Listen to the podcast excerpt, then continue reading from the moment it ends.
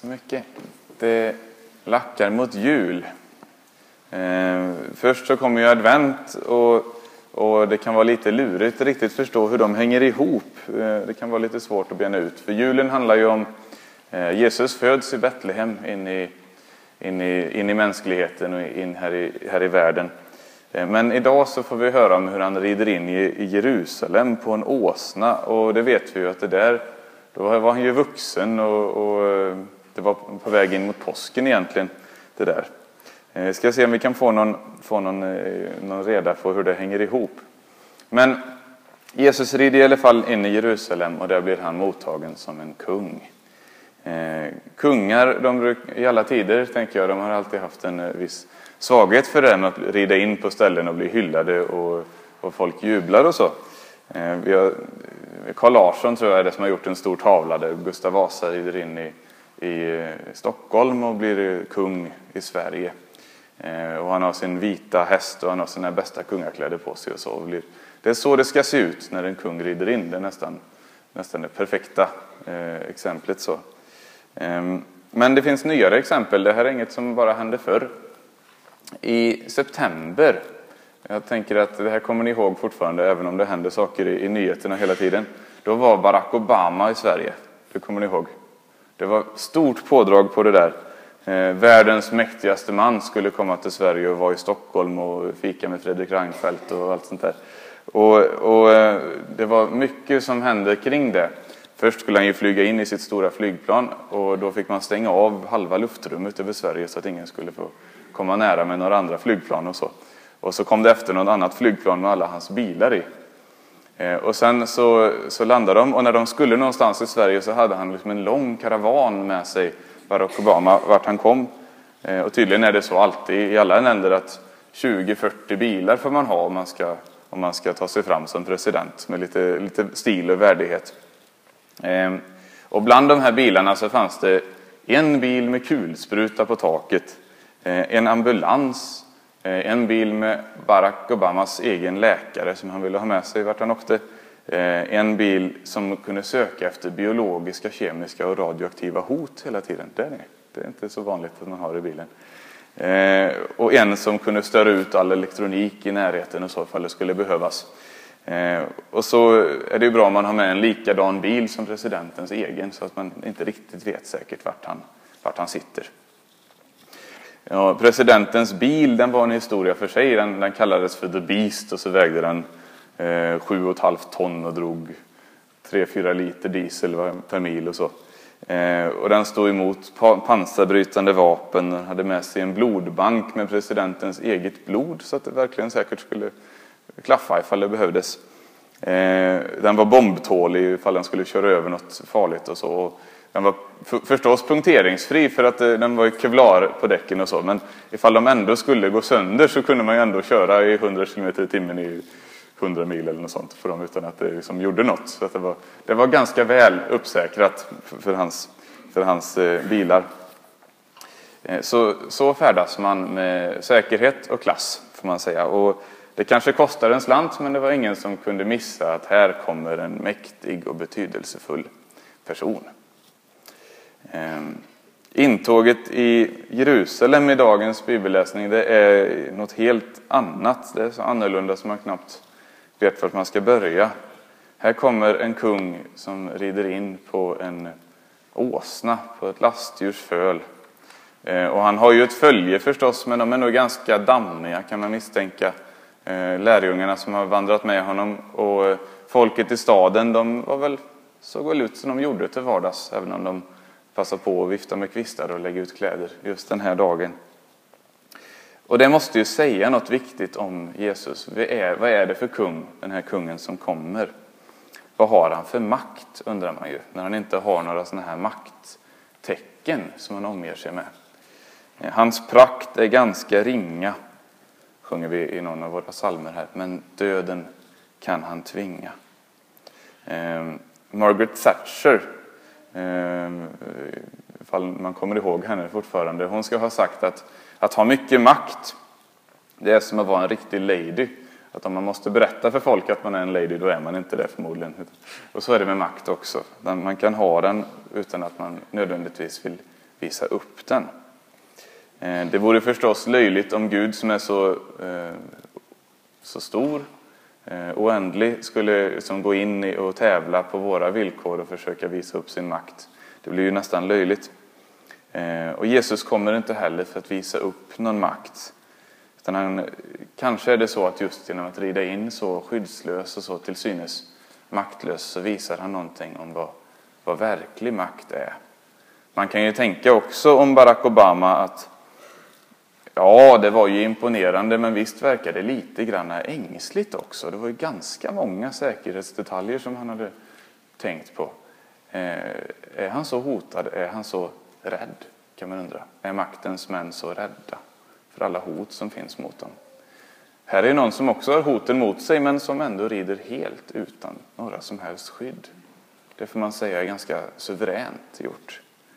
Ehm, Makt brukar ju oftast handla i, i vår vardag och på tv och så om att ha mest kraft bakom sig så man kan slå ner våld med mer våld och liksom vara, vara den som vinner i någon sorts eh, hackordning. Så. Men Jesu makt är något annat. Det är makt som gör våldet om intet. Eh. Och grejen med advent är förstås inte bara att Jesus har ridit in i Jerusalem en gång i tiden, även om det förstås är viktigt, utan att det här är något som händer också nu och också med oss. Sån Jesus var då, sån är han också nu. Eh, vi kan, det är så vi egentligen ska, och han kommer till oss också ständigt på nytt när vi firar gudstjänst. Och vid andra tillfällen kommer han osynligt, men han kommer till oss. Eh, det är det man ska tänka på tror jag när man ser processionen komma in i kyrkan så här att det här är ju ganska likt egentligen hur det var när Jesus red in i Jerusalem. Här kommer, här kommer kungen för att han vill vara med oss och ta hand om oss. Eh, vi ser honom inte på samma sätt som de första lärjungarna men han finns och han verkar. Eh, staden Jerusalem kan man på ett sätt säga. Det är en stad i Mellanöstern, men det är också en bild för ditt och mitt hjärta. Dit vill han komma. Våra liv, dit han vill komma.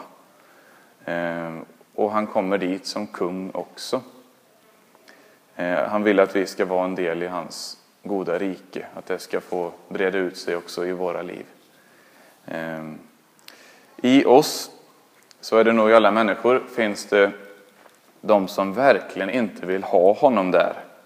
Varför ska det komma en kung och styra över mig kan man undra, eh, säger de sidorna hos oss. Jag klarar väl ganska bra att vara min egen kung. Ehm, så säger vi, tänker vi lätt, men jag tror att vi har fel när vi gör det. För att eh, i själva verket kanske vi delar ännu en likhet med staden Jerusalem på Jesu tid. Och det är att den var ingen fri stad. Eh, den var ockuperad av romarna. Och eh, de uppehöll ordning och reda på ett sätt, men de var, det var kanske inte så roligt heller att vara ockuperad av en främmande makt. Så är det också med oss. Vi är fångna under ganska mycket, även om vi inte kanske ser det och kanske inte vill se det. Eh, vi är fångna under olika destruktiva krafter som hindrar oss från att vara så goda som vi vill, älska som vi vill. Vi är fångna under egot som tynger ner oss och håller oss fast vid mig och mitt. Vi är tyngda av skuld, av skam, av eh, trasighet, synd, ondskans välde här i världen som är så svårt att bli fri från eh, dödens makt som också råder över oss och som vi inte klarar av att möta på egen hand. Ehm, ändå så är det som att det finns något i oss som inte vill ta emot den här kungen. Det gör ont alltid att släppa in ljus i mörker. Ehm, I staden som är vårt hjärta. Det finns de som snart kommer börja, så fort han rider in så finns det alltid de som vill började ropa om att få honom korsfäst, den här kungen. Så var det för i Jerusalem då och så är det nog också nu. Innan han hinner ställa till det och rubba ordningen för mycket. För vi vill gärna ha det bekvämt så att det får rulla på.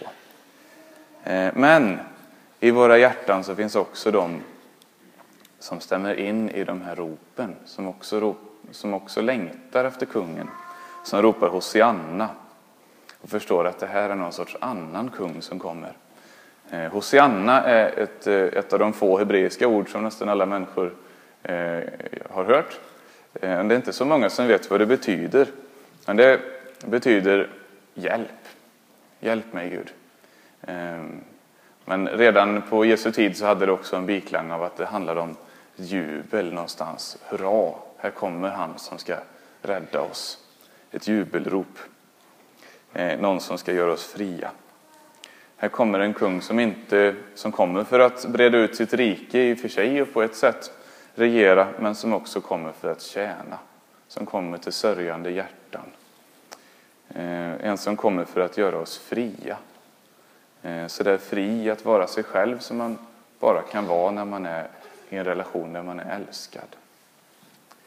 Eh, och de här sidorna i oss, de, de stämmer in i ropen, de breder ut sina kvistar för honom och de kanske till och med lägger ner sina klädesplagg och säger att här, jag behöver inte dölja något inför dig, jag litar på att du vill mig väl och du får se rakt in i mitt hjärta och ta hand om mig.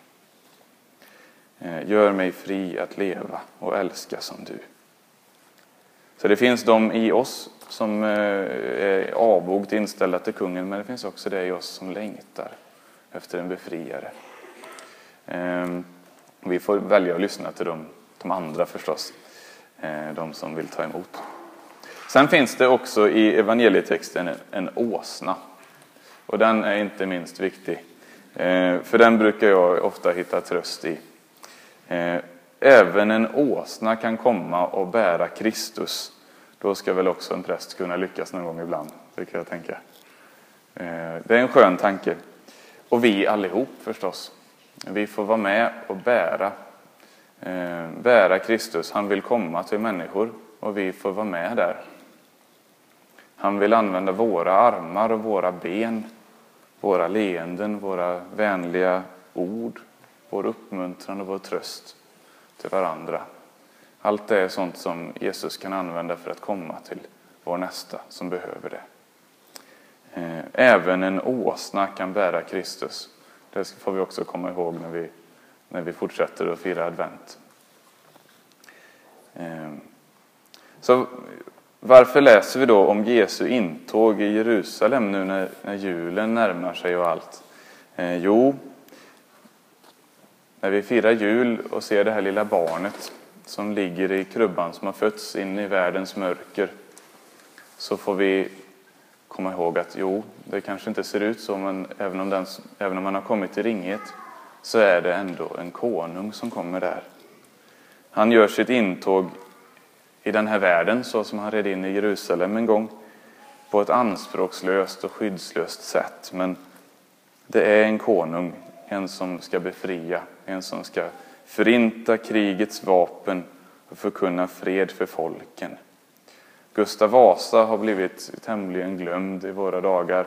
Barack Obama tillhör historien om tio år kanske. Men här är en som fortfarande är, på, som är ihågkommen och som verkar i många människors liv runt vår jord i detta nu till befrielse och läkedom. Eh, och vi får förbereda oss inför julen genom att också vi säga Hosianna, kom till mig också.